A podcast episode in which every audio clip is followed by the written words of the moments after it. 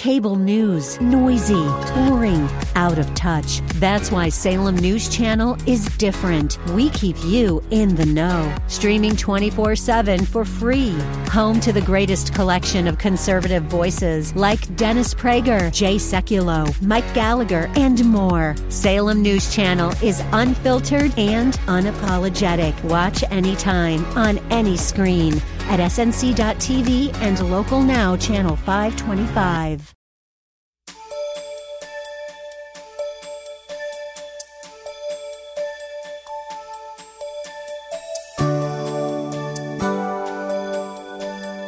Thank you for the blessed privilege of sharing God's Word with you today.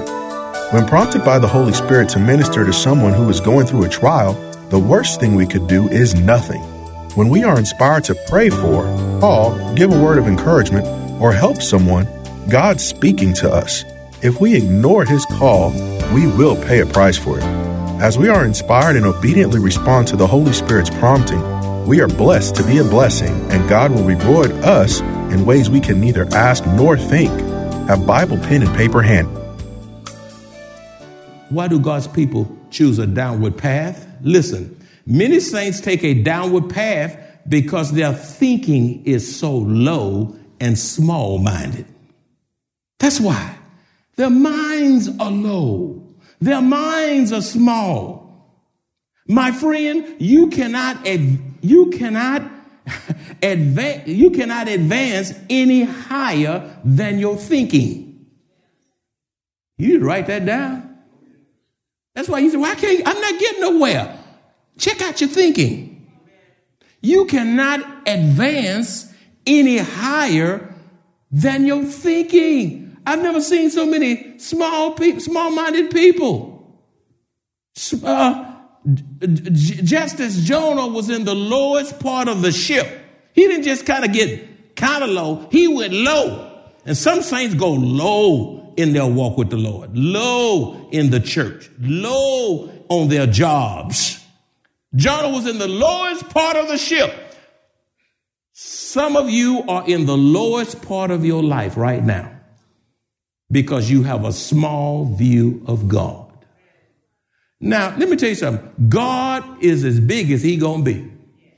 You can't make God as any bigger than he is. God is, is vastly, indescribably big. So big you can't go around him, so high you can't go over him, so much depth, so deep you can't go under him, so much depth you can't go through. God is an incomprehensibly, indescribably big God. Why don't y'all say amen? He's a big God. But now, why do you say you're a Christian and your view of God is so small when actuality he's so what? Big. He's big. And that's why you can't have a successful Christian life. You, you, your view of God is so small. You have no vision. If you do, it's tiny, teeny tiny. You have no expectations. You don't expect God to move in your life. You have no excitement. I guess I come up here and stand and usher. So and so may not come. May not come. I guess I better be a greeter. Or I haven't, oh, oh, I haven't been to church in two months. I better show up because they'll take me off the membership roll at that church. Keep your name on the roll. You, you come just enough to keep your name valid. No excitement, no enthusiasm about the possibilities of what Christ can do through you. The scripture says in Philippians 4:13, I can do all things through Christ who strengthens me. All things. When you begin to believe God that way and act on what you believe, God will do great things through you. But you got to believe God and you got to believe that God can do it through you. And you got to be excited about your potential in Christ and begin to uh, walk in that light. You are always, uh, many, many, many, many of you are always saying what you cannot do. Not only are, are some of you at a low point in your life, but you also pull others down with you. You low, and because you low, you want everybody else to be as low as you. It's low, just low, low in the mind, low in the thinking. Look, and some of you are like crabs in a bucket. You don't have to put a top on a bucket of live crabs. Just leave the top off. Put live crabs in there. Put about 15 of them in there. Take the top off and see if any of them come out. You know why they're not coming out? Because by the time one get halfway to the top, they get the claw, the one will get his claw, and shoot! Here come another one, shoot! Another one, shoot! Some of y'all just like that. Y'all dream killers. You vision killers. Time somebody begin to get on their feet, you say something ugly to them and wipe them out. You no good, you can't do that. You you never done that before. Uh, what, nobody in your family never done that. What make you think you can do that? Crap.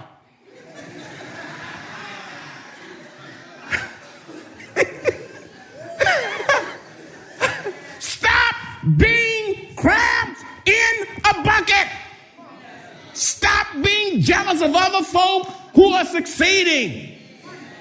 God has a will, a plan, and a purpose for your life. And the same God that did it for them will do for you if you straighten up your life, walk with God, and live holy.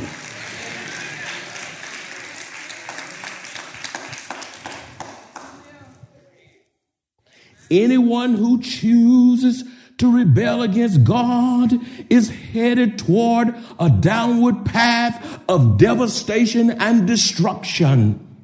On the other hand, the Lord elevates those who obey and follow his instructions. Beloved, you get to choose in life which way you want to go. Church, which path in life are you on? Is it the path of life and righteousness that leads to heaven? Or is it the path of wickedness, rebellion, and destruction which leads to hell? It's your choice. Let me transition and I'll be finished. I, I know we're going to get through. Ooh, there's so much in this message. But I'm going to take my time because who knows when I'm getting back to Jonah. So I might as well just take my time and preach it at the pace that God gives me. Amen? What are the disastrous consequences of rebelling against God? What are the disastrous consequences of rebelling against God? Do you realize rebelling against God has some disastrous consequences? And you don't want God's consequences. Believe you me. You don't know who you're playing with. Well, let me get the first one is when you rebel against God, one of the, one of the consequences of this is this unnecessary stress and anxiety. Do you know sin will stress you out? Jonah got stressed before it was over. We're going to talk about that uh, a little bit later. But Jonah got stressed. Sin will put stress on your life. Sin will put worry on your life. You be running, nobody's behind you.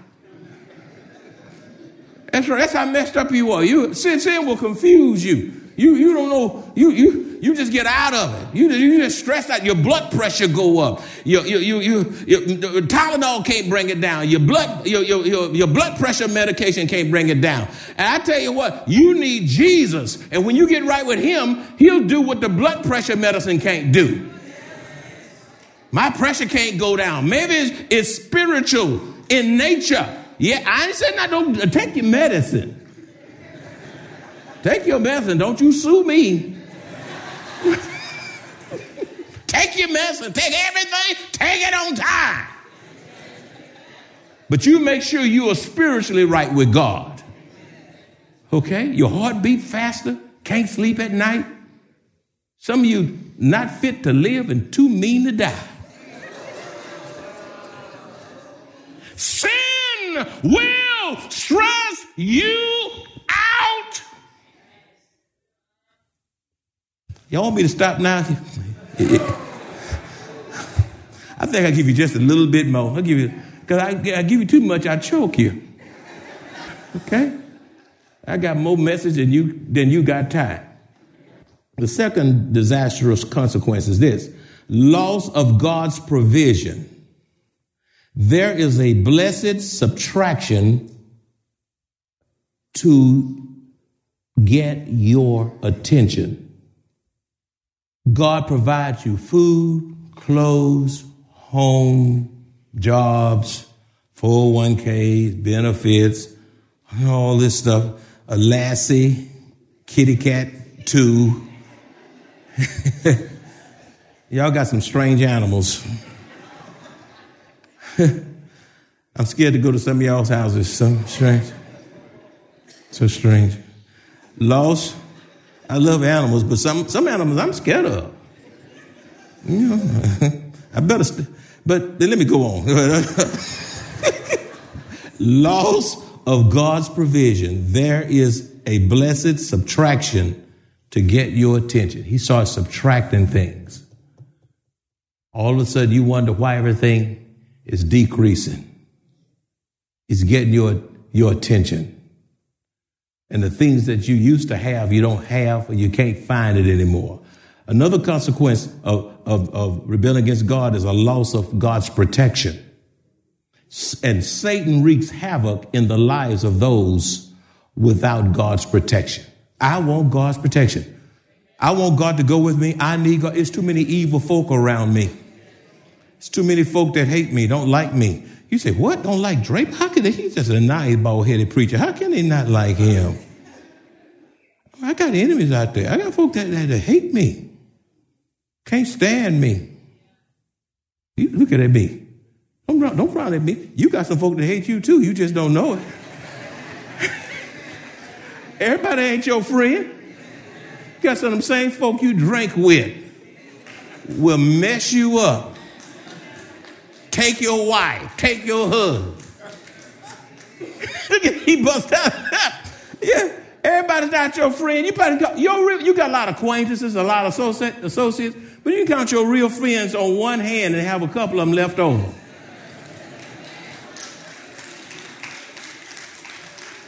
You better make sure that God's your friend. What a friend we have in Jesus all our sins and griefs to bear. What a privilege we have to carry everything to God in prayer. He better be your friend. Everybody don't like you. Everybody don't want to see you succeed. Everybody don't have your best interest at heart. If you think that Jesus was perfect, did it all right, the Savior of the world, God in human flesh. They spat on him. They cussed him. They tried to trap him. They, they played games. They did so, eventually put him on the cross. His own creation put God on the cross. And you sitting there here talking about, I got a lot of friends. You know what scripture, let me give you a scripture. Scripture says, woe! Be unto you when all men speak well of you. That's Bible. If you haven't torn that page out. oh God, help me. So, so, so you got that one. Uh, so you, you got laws of protection. Then you have divine chastening. God disciplines his children because he loves us. He loves us. He disciplines us because he wants to correct us. Uh, he, dip- he disciplines his children in order that we would look more like Christ. That's, that's why he disciplines us. You know what? He chastens those he loves. Who says, this, you crazy if you say, I'm beating my child because I just feel like whipping him today? That's sick. That's sick.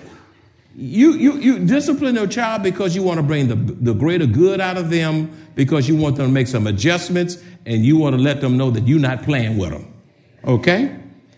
God, does, He chastens those He loves because He loves us. He wants to correct our ways that we make some spiritual adjustments to align ourselves with His word and His will, and that we will look more like Christ. When we're not looking like Daddy, He says, I got to help you look more like me. So I got to bring some pain in your life so that you can look like me so when people see you, they see Jesus. Okay? What's another consequence of rebelling against God? Separation from God is another consequence. Now, you don't want to be separated from God. This results in an inability to hear God. An inability to hear God. It results in unfruitfulness.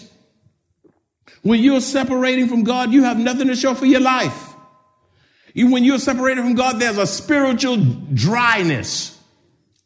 You can't shout, can't say amen, can't wave your hand, can't smile, look like you've been baptized in lemon juice. There's a dryness about you. When you're separated from God, there is a broken fellowship with Christ. Your fellowship with God is broken. You see, uh, let me transition. Those who genuinely love Christ will have a heart that seeks after him. You know you are contrary to God's word and will when you seek to go from the presence of the Lord. Verse 3a says, But Jonah arose to flee to Tarshish from the presence of the Lord. You know you are estranged from God when you think you can escape and run away from the presence of God who is omnipresent. Mark this passage. Psalms 139 verses 7 through 10 says, Where can I go from your spirit? Or where can I flee from your presence? If I ascend into heaven, you are there. If I make my bed in hell, behold, you are there. If I take the wings uh, uh, uh, of the morning and dwell in the uttermost parts of the sea, even there your hand shall lead me and your right hand shall hold me. My friend, you are wasting your time and energy attempting to run away from the Lord, which is a mere exercise in futility. It is absolutely impossible to escape God who is everywhere present. Therefore, surrender your life to Christ today and allow Him to be Lord of your life. If not, Shamu may swallow you up. All the, all the big fish aren't gone. All, as I close, all the Jonahs aren't gone. I just wonder, are there any Jonahs in the house today? I remember so well. I've been giving you bits and pieces of my calling uh, every Sunday as I preach this message. Because I remember when I was a renegade preacher, when God called me when I was 18 and I heard the voice of God. And then I played a Jonah and I ran. I told you about that story and how I went into the music field, how God used the stage and all that I learned on the stage musically was actually preparing me for the ministry. And I was miserable. Uh, I was struggling. I thought if I were going to die, I would stand before God. He'd be so disappointed in me because I didn't yield to the call to preach the good news of Jesus Christ. At 18, I didn't want to be called reverend. At 18, I did not want to be called preacher boy. I, I, I, nobody in my family was a preacher. My daddy wasn't a preacher. My granddaddy. God, why are you messing with me? So I kept playing Jonah. God knows how to hem you in. So I remember one day I was on to sing at a luncheon, and I took my little old 68 Chevy that didn't have any air conditioning. And I was driving up uh, into a major hotel downtown Houston to sing at this function. And I was going, I took the car, and you know how you, when you're going round and round, up and up. And so God put me in a big fish he caused my car to go out between the floors. I was stuck between the floors. I could not go up. I couldn't go down. I could not even, you know, even open the door, boom. You couldn't, you open the door, boom, you hit the cement because the, you, you know, it's narrow. And I was, I tried to start the car and start the car. And I said, I'm going to be late. I start the car. I got to get back to work and start the car. It wouldn't say a word. And I just sat there and I said, Oh my God, I can't get out. I can't go up. I can't go down. I'm trapped. And I said, Oh God, you got a sense of humor. I, saw, I was talking to God just like I was talking to God. You need to talk verbally to God. I said, God, you got a sense of humor. I said, I know what you really want me to do. You really want me to preach. Okay, God, I give up. I really give up. I'm tired of playing. I'm playing against myself. I know I can't really play with you. So, God, please, in the name of Jesus, if you really want me to preach, I put a put a fleece out like Gideon. I said the next time that car would not. I stood there. That car would. I said the next time I turn this switch, will you please let this car start as a sign and an indication that you want me to preach the gospel? I put my hand on the key. Went boom. I said, "Oh my God. I went on up and sang, and I was not right the rest of that day. Let me tell you something God still knows how to put you in the belly of a big fish. And he's waiting. Let me tell you something right now. He's, he's got a fish waiting on you. And, and that fish is going to move at God's beckoning call. And he's going to stand there with his mouth wide open to swallow you whole. If you don't come to your senses and surrender and do what God has called you to do. If you don't hear another word I say, don't you play with God. Don't you procrastinate on God. Don't you uh, put the decision to come to Jesus Christ off right now. Jonah could have died. He did, we know the whole story, but in that in that narrative, Jonah didn't know he was going to be spit out. Jonah experienced a measure of God's immense grace, but you may not. And all God's children said, Let's pray. Father, we thank you for this message. Lord, I know you're real. And I know without a doubt I've been called to preach. I thank you, Father, for calling me. I thank you, first of all, for saving me. I thank you for calling me. And I've seen the fruits of my call. I've seen you do great things in my wife and our, my wife and my life and our lives. I've seen us sell homes, come with babies to San Antonio, a city I didn't know, and start all over, and take a little church, and begin to be a missionary to the people that you call me to pastor.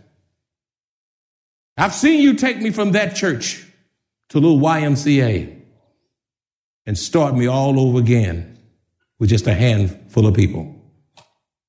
And I've seen you down through these 30 odd years grow the ministry in incredible ways, increase our boundaries, expansion of ministry, expansion of facilities. I've seen people come, be fed, grow, and do great things. I've seen preachers come out of this church, deacons come out of this church. I've seen souls saved and souls baptized.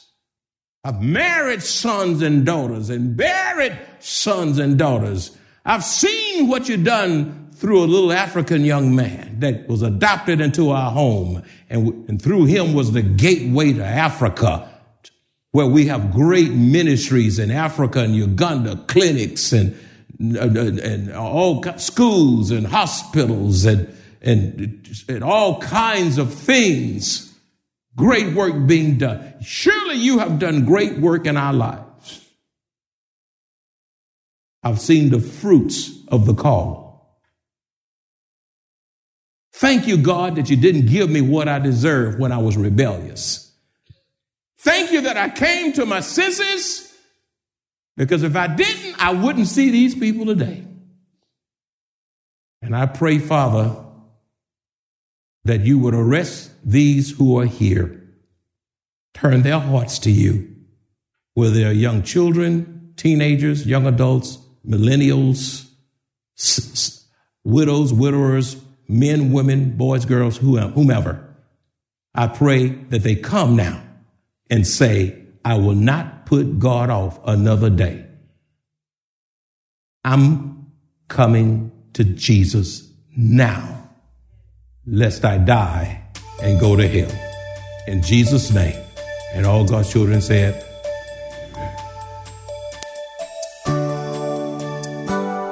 The greatest gift anyone could ever receive has already been given. Jesus paid the price in full. He loves us so much that he desires a personal relationship with all who surrender all to him.